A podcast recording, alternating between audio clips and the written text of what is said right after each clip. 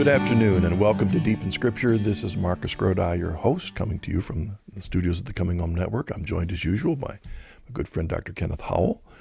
And uh, we're our, our attempt today and next week is to finish up our long study of Romans. And again, let me I want to thank you for those of you that have listened and, and uh, sent encouraging emails and, and such.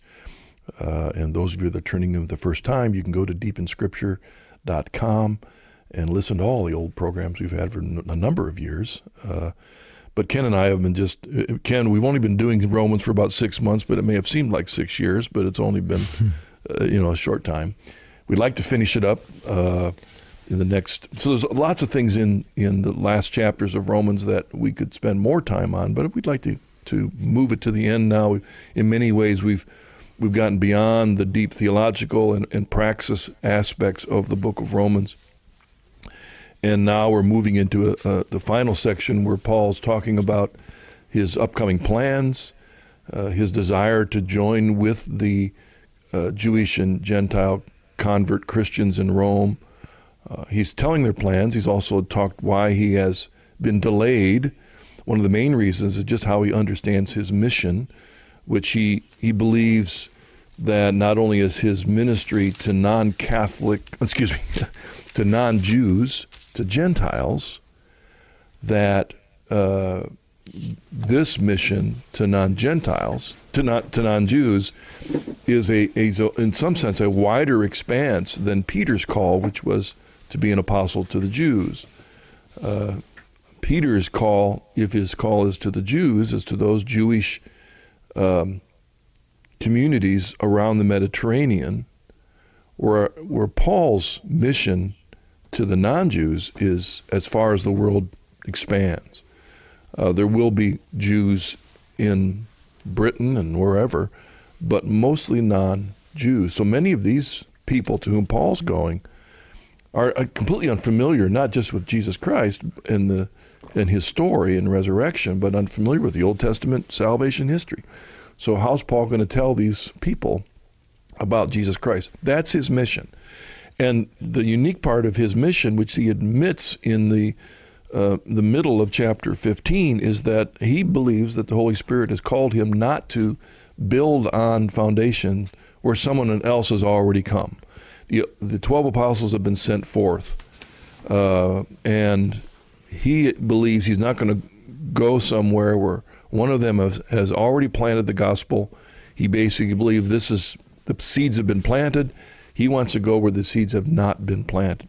And he admits, in fact, in um, one of the verses we covered last week uh, in uh, Romans 15, leading up to verse 24, where he believes he's every place he's been has been covered, um, and so now it's his time to move on.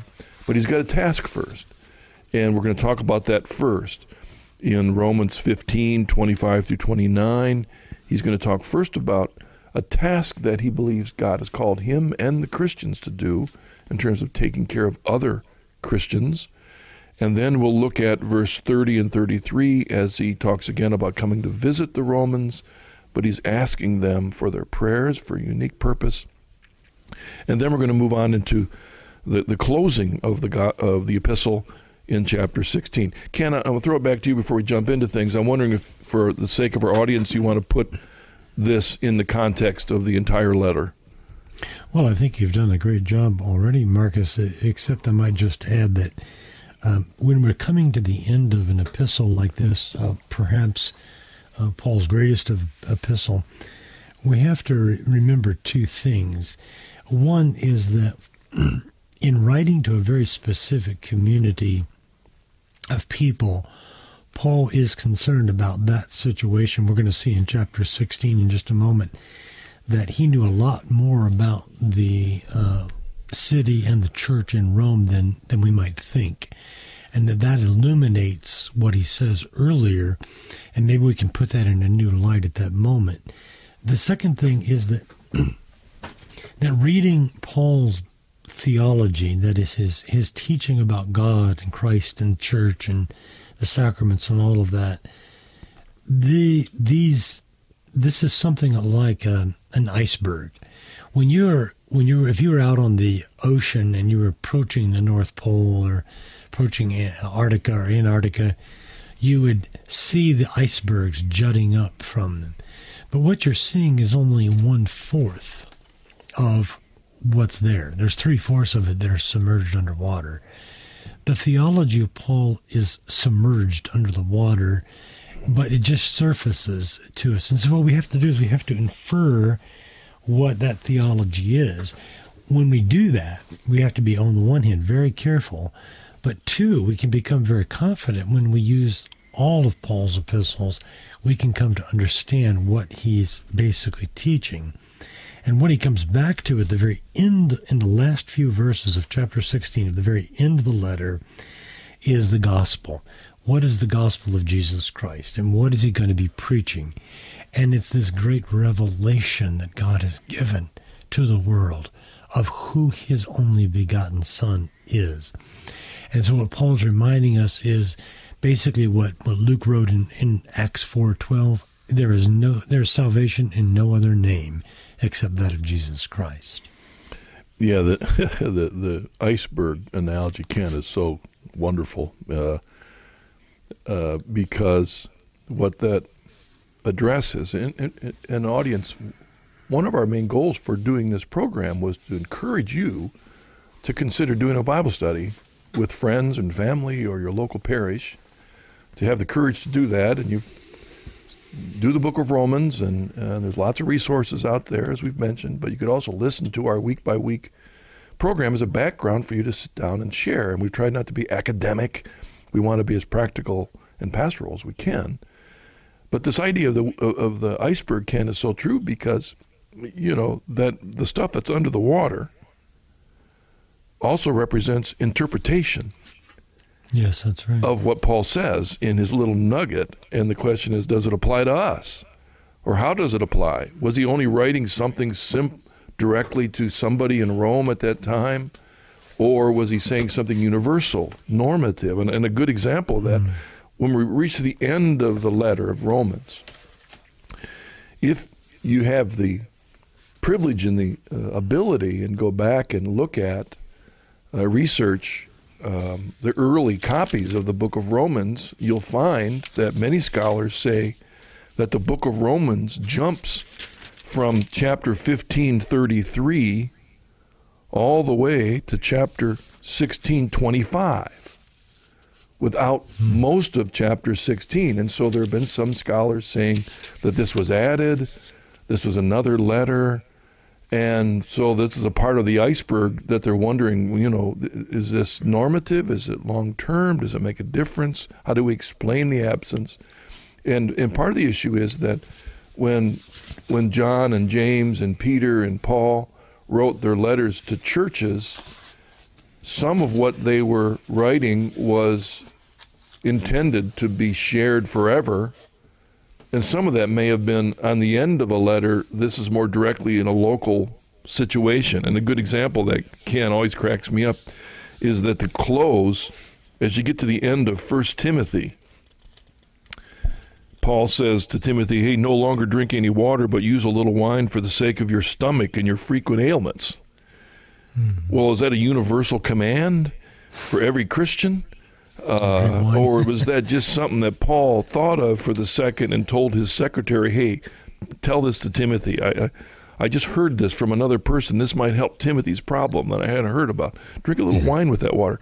You know, so all these things in the end of Romans, are they for all of us, or were they for those specific people at that time?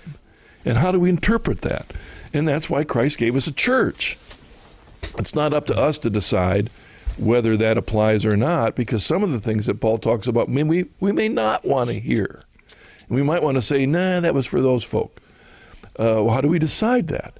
You know, I think of some good examples in, in Corinthians, uh, Ken, where he's telling ladies they got to be wearing their hairnets, and and and then and then and men are you know you're not to be cutting your hair, and uh, and women shouldn't be speaking in the church. Well, wait a second, was Paul only talking about then, or was he talking about now?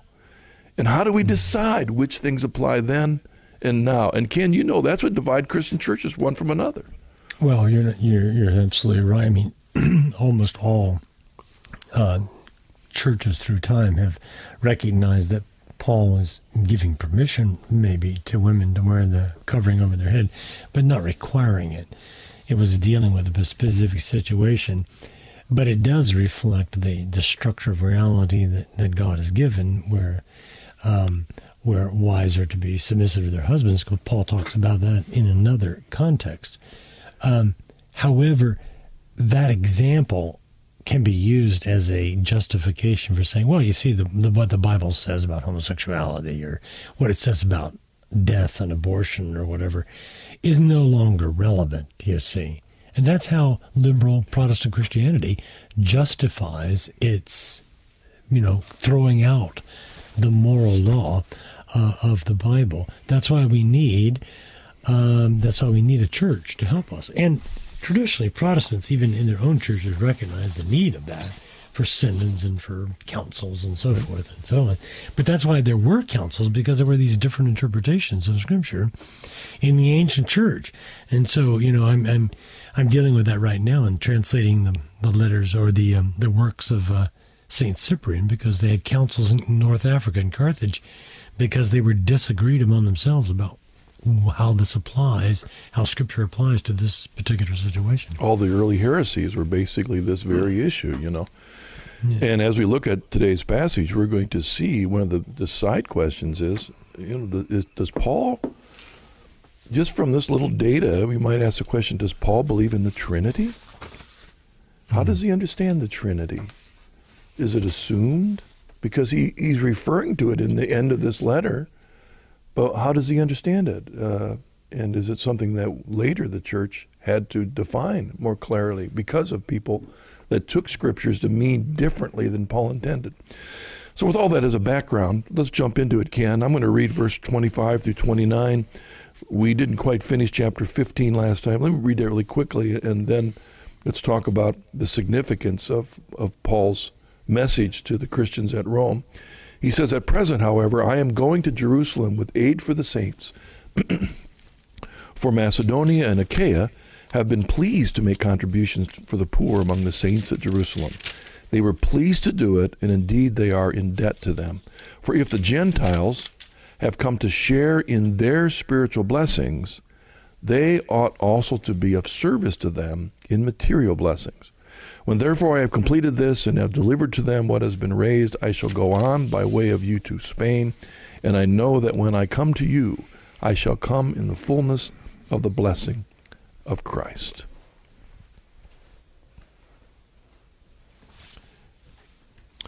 So, uh, Ken, as we a little bit of background here. I mean, we could spend time pointing out in First Thessalonians and Second Corinthians, uh, chapters eight and nine, and Acts chapter nineteen, the background to this collection of the saints.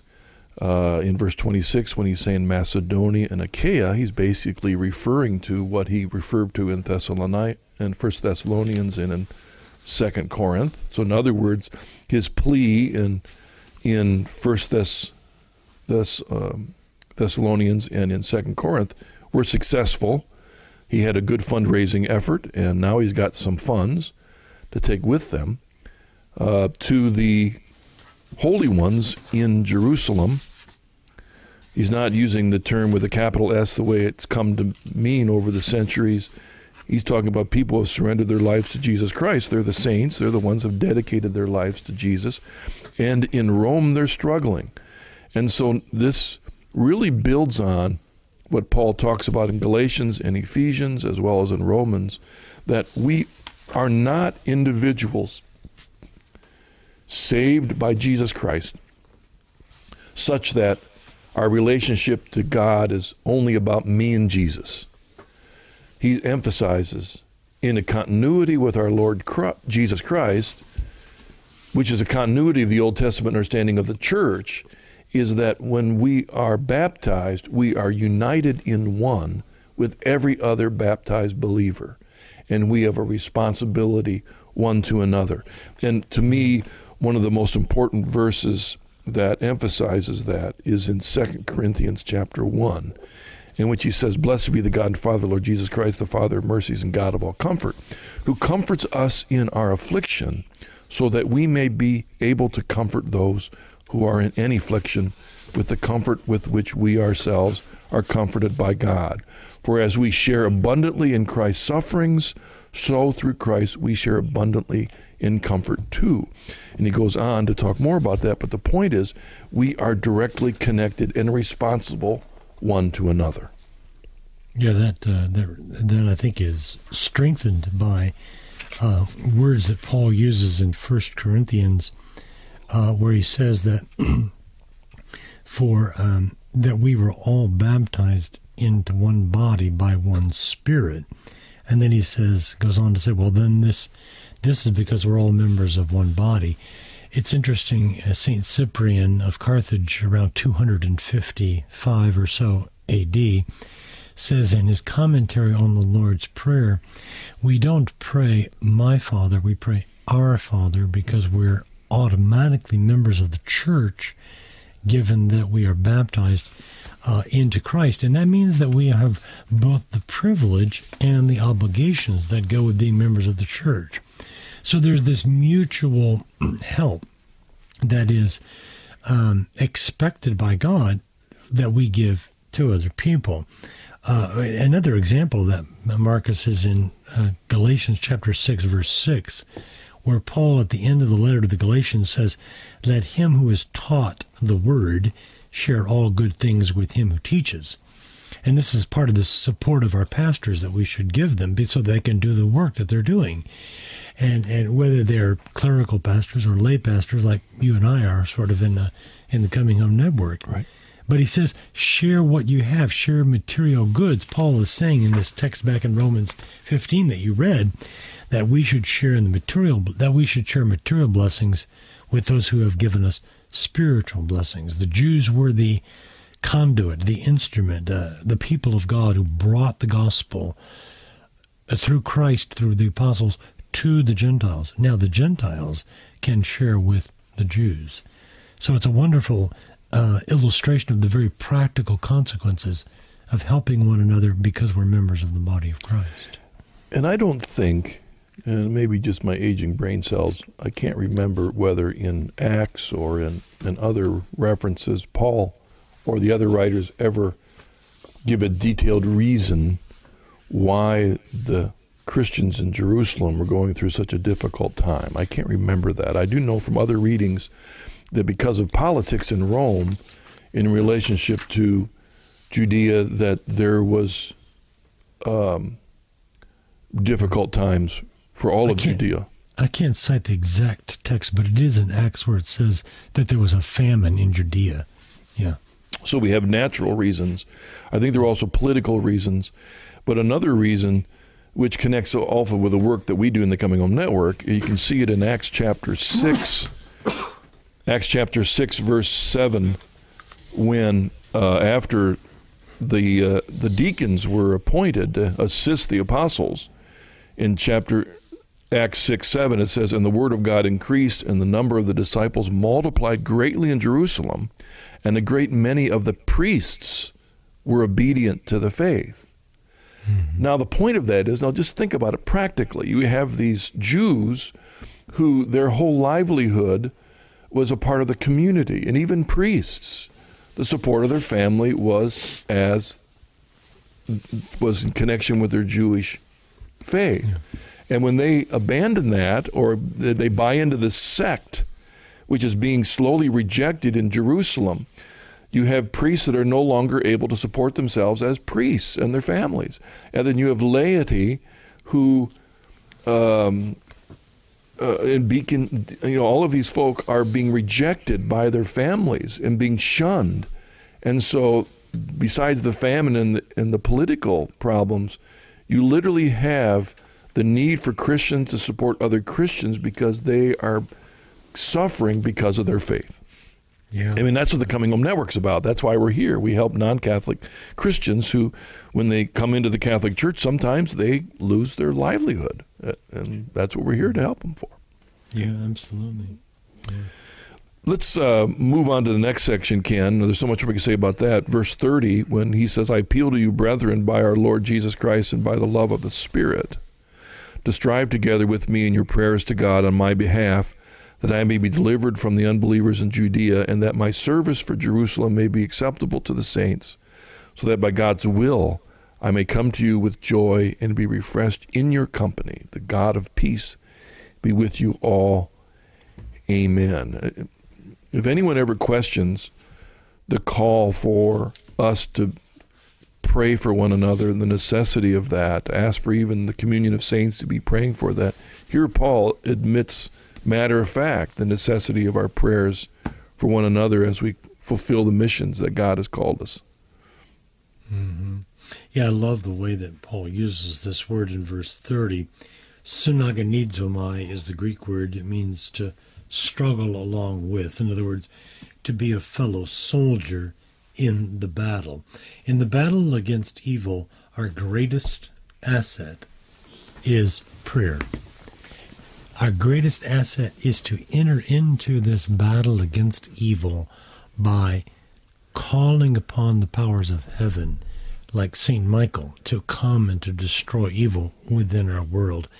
Um, I've been thinking about that a lot lately because as I reflect upon where our country is, where it has been, um, if if there's anybody in our audience out there that might be a little bit discouraged or maybe a lot discouraged about the future of America, um, I think you have a lot of objective reasons to to justify your your discouragement. But remember that we are not left our own resources. That God is indeed uh, calling us to live as lights shining in the world, a world of, that is increasingly pagan. But when we do that, is what Paul is saying here, to enter into the battle of prayer, that the forces of evil might be vanquished by the light.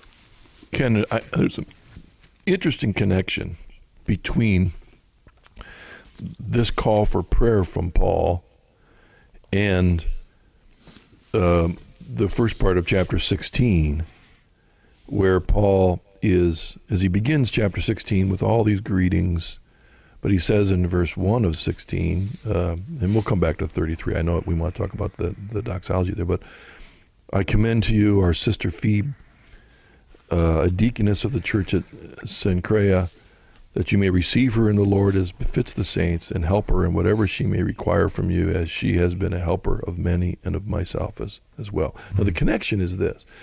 Uh, for, uh, Ken, when you were a non Catholic Presbyterian, as I was, I didn't have, I didn't understand the value of men and women giving their lives in as celibate servants of the Lord dedicating their lives to lock themselves away in a monastery to do nothing but pray. I'm thinking, what, yeah. what's all that about? Did Didn't get that. Yeah. You know, you know, why don't they get out there and do something? And the yeah. point is that what they are doing is the most important thing in the church, as Paul says in verse 30. Exactly. That they are striving together with all of us, with the church, with one another in prayer. That's what they're doing you know, the reason the church has survived 2,000 years because of the prayers of women like Phoebe. Yeah, exactly. Yeah. Yeah, there's the, and this is the beauty of the church that the that the Catholic Church has always recognized. There's the contemplative and the active life.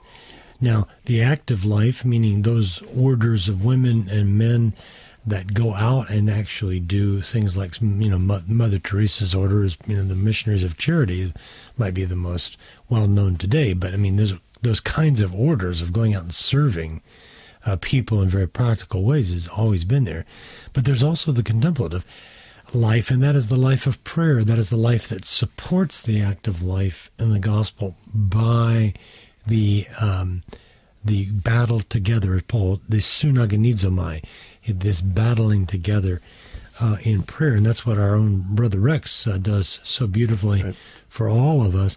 Um, and what all the contemplative orders have done, they bring all of that into their own heart and lift it up uh, to the throne of grace.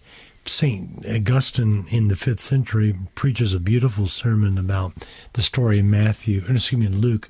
It gets to the end of chapter 10, where it's the story about Mary and Martha, and Jesus is mm-hmm. there in their home, and Martha is busy of serving, and Mary is sitting at Jesus' feet and listening. And the church has always seen in that text that there is a priority to the contemplative life in the sense that that's our destiny. It doesn't mean the active ministry is not important, but it means that the contemplative is the power behind the active.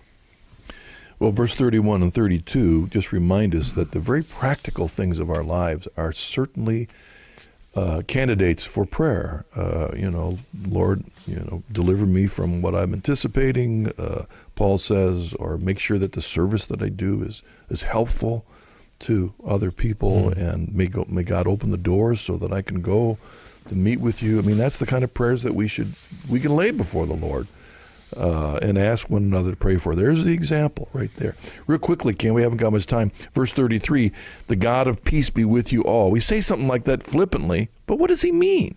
What is, you know, mm. through baptism, Christ dwells within us. Through the Eucharist, we receive him into our hearts. What does he mean by the God of peace be with you all? Yeah.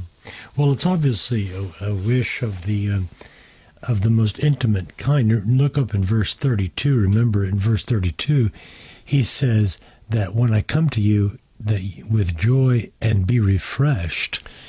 In other words, that by by this fellowship of human uh, of those in Christ, the soul is refreshed, and in the midst of that, God is there. And what kind of God is God? God is a God of peace. He wants to bring peace and harmony and unanimity to the body of Christ. Jesus promised that wherever two or more are gathered in my name, I am there in the midst of you. That's his promise. All right, well, we're going to break now. We'll come back and we're going to jump into chapter 16 in a little bit. We'll see you then.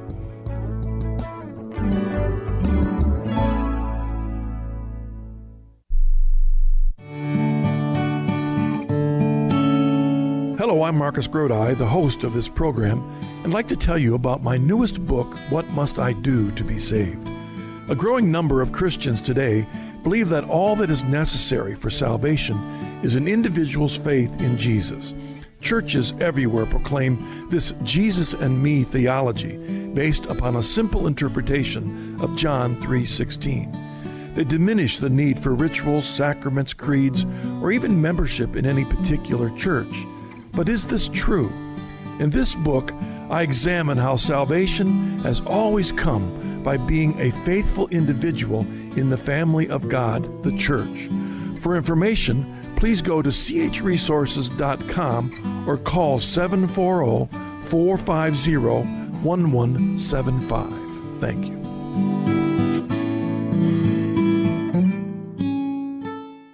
What do all these have in common? A former agnostic, a fallen away Catholic, and a once upon a time Protestant. Find out next time on The Journey Home. Marcus Grodi invites pilgrims from all walks of life to share how they made it home to the Catholic Church. The Journey Home, only on EWTN.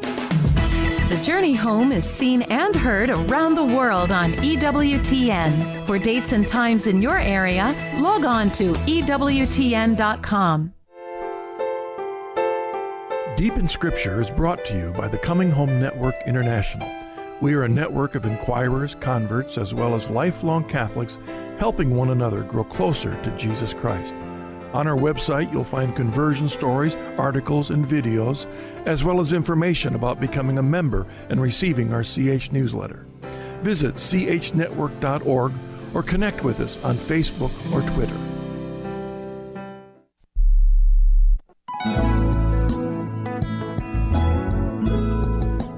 Welcome back to Deep in Scripture. This is Marcus Grodi with Dr. Kenneth Howell. And uh, thank you for joining us. I, we're honored if any of you listen to us out there. We, we, Ken and I, neither of us are claiming that we are the last word on Romans, but we, we love the Word and, and we just are grateful for this opportunity to study it with you. And I think what would give me the greatest joy is to know if any of you have gotten the courage uh, to start a, a, a, scripture study with some friends, and maybe if our work has been a help to you. Uh, I mean, Ken, that's really what it's what it's about is encouraging others uh, uh, to grow in the Lord and, and, and hear the message of the Lord in Scripture. We look at 16, chapter 16 of Romans. Uh, you could easily break it into five sections. You've got verses 1 and 2 where Paul is commending a woman, Phoebe, who's a deaconess, to the church in Rome. So it's like a an introduction letter for, for her.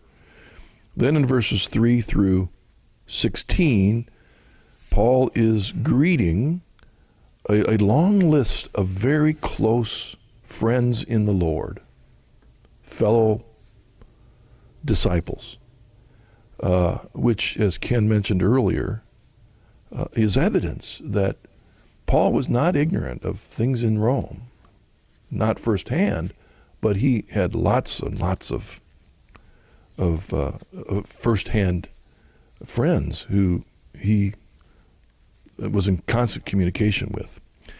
And then verse 17, then verse 16, I'll just say that he says, greet one another with a holy kiss. And of course, that phrase has shaped the Eastern liturgy and the, and the Western Mass ever since, because that's a part of, of the Sunday uh, uh, liturgy.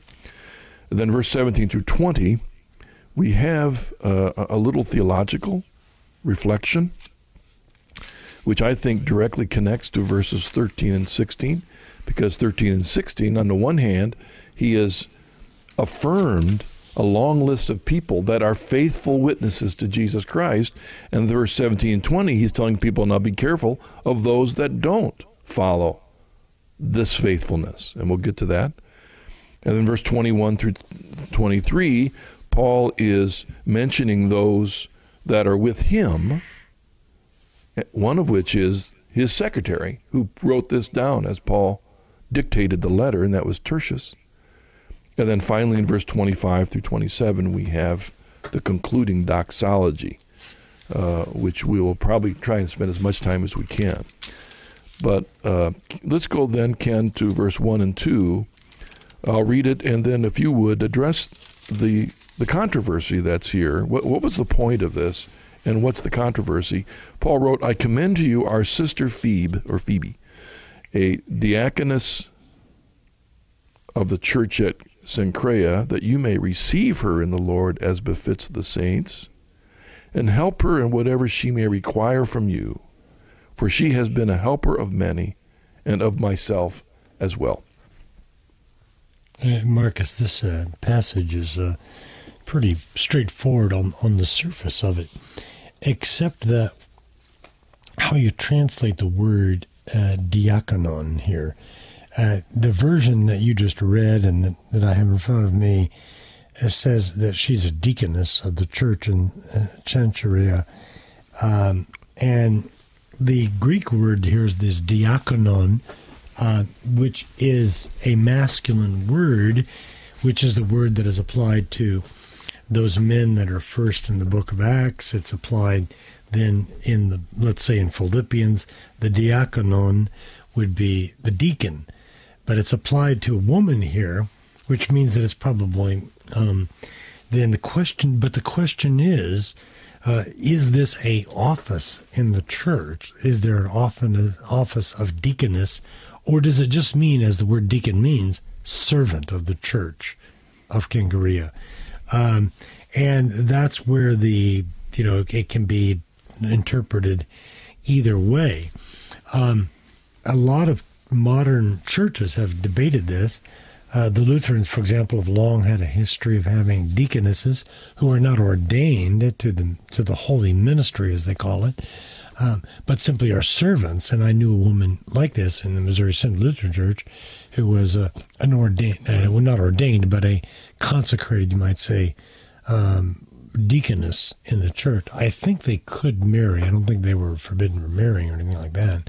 Um, or is this more like a religious sister that we have in the Catholic Church who takes a vows of poverty, chastity, and obedience, belongs to an order, and is set apart, consecrated virgin, but not ordained to the priesthood or to the clerical orders like deacon that then as deacon, priest, and, and bishop. Um, so that's where the controversy would might might be here. It seems there's a good example, Ken, that why Scripture alone ain't the answer. Because when all you got is yeah. this, what do you do? Uh, and that's why you have all these different Christian traditions interpreting this in a different way. And even today, in the Catholic Church, you're going to have some men and women who are want to argue for women to be ordained in the structure, uh, in the position of a deaconess, because they say, see, it says it here, but ignoring the history. And we're not going to spend a whole rest of this time, we, but just to point out that in the fourth century, at the first ecumenical council at Nicaea, in Canon 19, it discusses this. In fact, after it talks about uh, the receiving of a group in back into the church, the Paulianists, uh, the, do they need to be rebaptized? And they say that they do need to be rebaptized. Um, and if any of them who in the past time have been numbered among their clergy should be found blameless and without reproach, let them be rebaptized and ordained by the bishop of the Catholic Church. And this is the fourth century. This is actually before Ken. This is this is fifty some years before the canon of Scripture was finally affirmed by the bishops at Carthage, Roman Hippo at councils there. Um, scripture, of course, is being honored and read in liturgy. But the point is, this is early, and you see the structure of the church, the bishops of the Catholic Church, and it goes on. And if the, and so these are priests from a non-Catholic Christian group who are converting back to the church. Their baptisms were not valid, so they have to be rebaptized. But if they're they were priests in this other tradition, then they can be ordained. The point is that the church is recognizing these orders. It then goes on to say, likewise, in the case of their deaconesses, and generally in the case of those who have been enrolled among their clergy, let the same form be observed. So they're recognizing that there were bishops, there were priests, there were deacons, and there were deaconesses, there were clergy. And same thing, if they come into the church, they can be rebaptized and they can be in those positions. However, this is here's the key statement. We may we mean by deaconesses such as have assumed the habit and who since they have no imposition of the hands are to be numbered only among the laity. And Ken, it seems, and we could spend more time on other references, but it seems just as you've said that these are women. And this is the powerful to me. This is that we see evidence early, early in the church where individual Christians are are praying to God, Lord, what do you want me to do with your life? And they're sensing from God a call to dedicate them lives to complete service of the Lord, to accept celibacy, uh, in poverty, devotion to the church, giving themselves in service there was never any evidence that anyone other than men were or received the laying out of hands to become deacons, priests, or bishops, but there were women who were called to dedicate their lives to service. And the evidence from these early writings is that one of the main reasons they were called was to help other women as they were being baptized. The norm was for full immersion in the early church, if that were possible.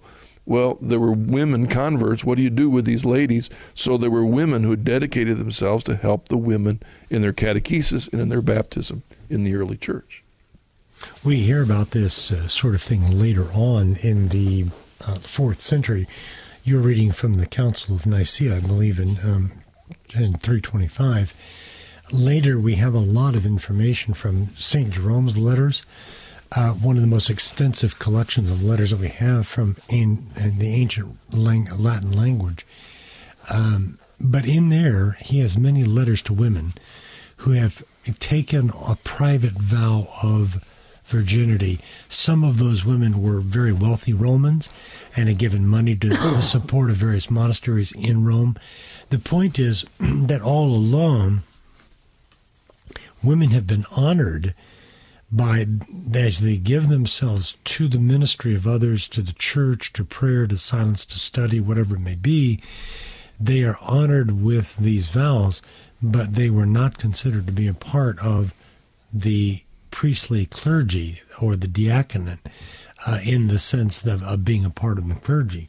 Um, the reason is because, as John Paul II said in his uh, encyclical back in I think it was 1992 or 1993, Sacerdotis Ordinatio, Sacerdotalis Ordinatio. In other words, on the admissibility of women in the in the priestly uh, service, uh, the answer was no, they haven't been because there's never been any precedent uh, for that in the church, and that's why the Catholic Church today. Uh, one of the reasons why it insists because Christ only chose men and because it's never been a part of the tradition of the church uh, that women are not to be admitted to the priesthood. But that doesn't mean they're not to be admitted to the ministry of the church. For heaven's sakes, I mean, women have sustained the church throughout its great centuries.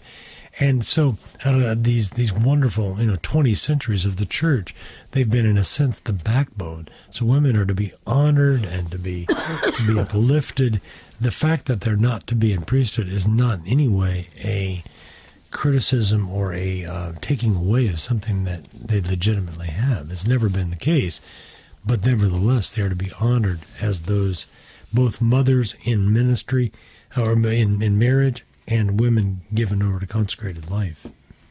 All right, thank you, Ken. We again, we because of time, we won't study more about this. I think the in terms of Paul's intent, the point was that this letter that he has written and dictated actually to Tertius and is now being sent probably from Corinth to Rome might be accompanying a group of folk, and one of those people is this woman, Phoebe. Um, in fact, he says, I commend to you our sister, Phoebe. I mean, there we can see the source of how these women got the title sister. I mean, from the earliest days of the church, brothers and sisters in the Lord. Mm-hmm. That's that, you know, that, or later he'll, he'll call Mark his son. Peter calls him his son. Well, he's not really his son, he's his son in the Lord. Uh, Timothy is Paul's son in the Lord, but not really in terms of literally, but he's uh, uh, father and son, brother and sister. That's the family in the church. Verses 3 through 16, Ken, I don't think we're going to read through all this. Uh, all these people that Paul knew in Rome that he wants the those who hear the letter to uh, affirm, extend the greeting. Um, there's a lot of details there. I don't know that we want to go into them in the time we have, Ken. Um, I do think verse 16, greet one another with a holy kiss, needs some, uh, just a little bit of discussion because that really, when you think about it, has become a central part of the Christian faith from the very beginning. It's in every liturgy. It's in the Mass. It's in the Eastern liturgy, mm-hmm. but it was even more of a of a common expression of greeting between. I believe it's what led to in in Europe, where you have the kissing of the cheeks you know, in Europe. Mm-hmm. Well, that mm-hmm. probably came from this Catholic tradition. It's possible to read Marcus verse 16 uh, in a way that we might not initially read it. If you look at it again, it says, Greet one another with a holy kiss. All the churches of Christ greet you. In other words, what they what Paul may be saying here is that just in the way that you greet one another with a holy kiss uh, in your life, so that all the other churches of Christ outside of Rome are greeting you with a holy kiss as well. And that's the sign of peace, right? The signum pacis, as we call it in Latin. In other words, it originated in the liturgy. The holy kiss originates in the liturgy as a way of obedience to our Lord's command that if you come to the altar of God and you remember that you have something, your brother has something against you, first go and be reconciled to your brother and then come back and offer your sacrifice on the altar. That's what the greeting is in the Mass. The sign of peace or the holy kiss is a way of saying, I am at peace with my brothers and my sisters. But what I think what Paul is saying here in verse 16 is let that liturgical act of the sign of peace overflow into every part of your life hmm. to be at peace with everyone. Don't let it just be limited to an hour a week or an hour a day in, in Mass, in liturgy. Bring it out into everything and let there be peace among all of the churches as well, which is really why we exist as the Coming Home Network, is to bring peace to Christendom. Again, by asking our brothers and sisters to consider coming home to the Catholic Church where we can be one within the church, which of course leads right on to Paul's exhortations or warnings in verse 17 about schisms and dissensions. Well, before we jump into that, Ken, as you were talking, mm-hmm. I think there's one other thing that in verse 13 through 3 through 16 that we need to address because I can hear some people say, no, wait a second.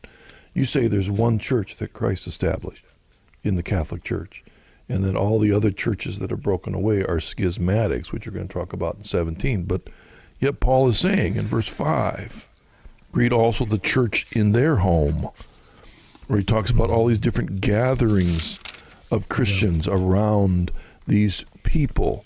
Greet those who belong to the family Aristobus. You know, the, you know, my, all these people that are gathered, the saints that have gathered in their home. Uh, and then in verse 16, all the churches of Christ greet you. And Ken, you and I both know that many have taken this to mean that originally there were all these independent churches and communities the Johannine, the Petrine, the Pauline, all the different, those around Apollos, these different worlds. In fact, one particular theologian um, that's connected with the tra- many translations, early church fathers, promotes the idea that there was all this great freedom in the early churches, all these independent churches that got along just dandy until. Uh, Constantine imposed a quote yeah. orthodoxy at Nicaea, and then all of a sudden, all this freedom and creativity was set aside, and a, and a template was dropped on and forced on the church that squelched its creativity. Yeah, well, some some uh, historians would say that about Constantine. Others would go back, would even go back further and say something like uh, what happened in North Africa with Cyprian, because Cyprian is trying to corral everybody into his own church rather than recognize legitimate diversity. This is the balance between diversity and unity. And yet, when you go back and you look at this text in Romans and also in First Clement, uh, which uh, is available in translations, and one of the translations that I did as well as others as well. One thing that seems to me is very evident is that there was these all these individual churches, but there was a sense of unity about them all. Now think about this chapter 16 for just a moment. Paul says in verse 5, uh, greet uh, the church that is in their house. And, and if you go over to Rome today, over by the Colosseum, there is a church of St. Clement. Now, it is very reasonable to assume that this church, which is not a big church, is probably not that much bigger than my house in terms of, you know, width and breadth. But you look at the church and it's layered from the first century to the fourth century up to the 12th century. So there's these layers of the churches there. In other words, that church could very well have been a private home. And people think, and some of the experts think that it was, in fact, a private home of a somewhat wealthy Roman during the first century. And so when he says, greet the church that's in her house, perhaps some of the more wealthier members of the church opened at their homes, and that's where the church met. But that didn't mean that they were independent of a church that was in another part of the city. In fact, the fact that Paul is writing to the church of Rome means that all of these individual churches around Rome considered themselves to be a part of that one larger church in the metropolitan area. What's that quote? That quote Ken from is it from Irenaeus of Lyon? Yeah, um, yeah. Uh, in against heresies, where he talked about the German churches and all the churches, all the churches, plural, that have to unite with that one church, that great church. Well, if you, if if if I may, uh, Marcus, let me just read very quickly. This is from Book One of the Against Heresies from Saint Irenaeus, late second century this is Book 1, Chapter 10. The church dispersed throughout the world to the ends of the earth received from the apostles and their disciples the faith in the one God. And then he goes and he practically quotes what we know as the um, the Apostles' Creed. But then he goes on and he said, The church, having received this preaching and this faith, as we just said, through was dispersed, though dispersed in the whole world, diligently guards them as living in one house, believes them as having one soul and one heart, and consistently preaches, teaches, and hands down as through one mouth. For if all the languages of the world are dissimilar, the power of the tradition is one and the same. You see, so there's that was that's what gave birth to the idea of Europe as the corpus Christianum, the Christian body that is that we're all united. I think there's just no doubt when you look at Scripture and take it seriously. When you look at the early church, people said all these churches that are spread from you know the eastern Jerusalem down to Alexandria, up into Rome, and even into Germania that all of these churches are really one church because they have one faith. That's the beauty of Catholicism. I was just reading recently a, a, a, a biography of, of bon, uh, Dietrich Bonhoeffer, which I just love, absolutely love the biography as well as I like Dietrich Bonhoeffer. But he was being critical of the modern historical critics of the scripture of his own day. He studied under Harnack and, and us group, and he was being critical, and he was saying that they seek to find Christ, but in the end, they only find themselves. Oh wow! You know the Christ that they. They work through Scripture and they're looking for defining Christ, and they find themselves. Uh, they put Christ in their own image, and I think that applies here, Ken. That people look back into these Scriptures and they find these words about all these churches, and they read back and they only find the, the churches of today. I wonder if Pope Benedict had read Bonhoeffer because in his three books on Jesus, this is what he says. He says the Jesus they were seeking to find in the Bible is just a Jesus of their own mind. It's a Jesus of their own reflection. And you know, Marcus, it's not because we're better than they are, better people. What protects us from re- projecting onto Jesus what we want Jesus to be. The only answer to that is to be members of the whole church, to allow our own minds to be formed by a wider spectrum of things, both historically and in our own contemporary church. It's only the bigger church that protects us from reconstructing Jesus in our own image to keep from having dissensions and difficulties. Paul says in verse 17, I appeal to you, brethren, to take note of those who create dissensions and difficulties in opposition to the doctrine which you have been taught. Avoid them, for such persons do not serve our Lord Christ, but their own appetites and by fair and flattering words they deceive the hearts of the simple minded. For while your obedience is known to all, so that I rejoice over you, I would have you wise as to what is good and guileless as to what is evil, that the God of peace will soon crush Satan under your feet. The grace of our lead, Lord Jesus Christ, be with you. Now, Ken, we only have a minute or so. We'll come pick this up next week again. But how about your thoughts in closing on this little section he's just said here? It's incredible how this is paralleled by the problems that we find in the mid second century in North Africa with St. Cyprian. And Cyprian says the power of the gospel is um, damaged by the disunity, the schism, the scandals that are going on. And what's one of the greatest scandals, Marcus? I, I from my you know reading of scripture and from church history, I think the greatest scandal of Christianity is not, you know, bad priests. It's not the bad lives of Catholic Christians or other Christians. The greatest scandal is the disunity of Christianity. Mm. That you have all these disparate and contradictory voices that are speaking. Paul is calling us back to unity. Well, Ken, we're going to pause there. We'll pick up next week. Those of you that are listening to us, we're going to start next week with verse 17 because I really want Ken to share with you what he's been discovering in his own translation of Cyprian. We're going to look at that in relationship to this call to unity, the dissensions, the difficulties, and how they apply today. We'll close up, and what I'd love is encourage some of you to write us some emails. We've got a whole hour next week. We're going to close this and talk about some of our favorite verses of Romans, and maybe in conclusion, what Romans says specifically to us today to live our lives in the world which God has called us to live. Ken, thank you for your partnership and thank all of you for joining. Go to deepinscripture.com. We'd love to hear from you. Thank you. We'll see you next week.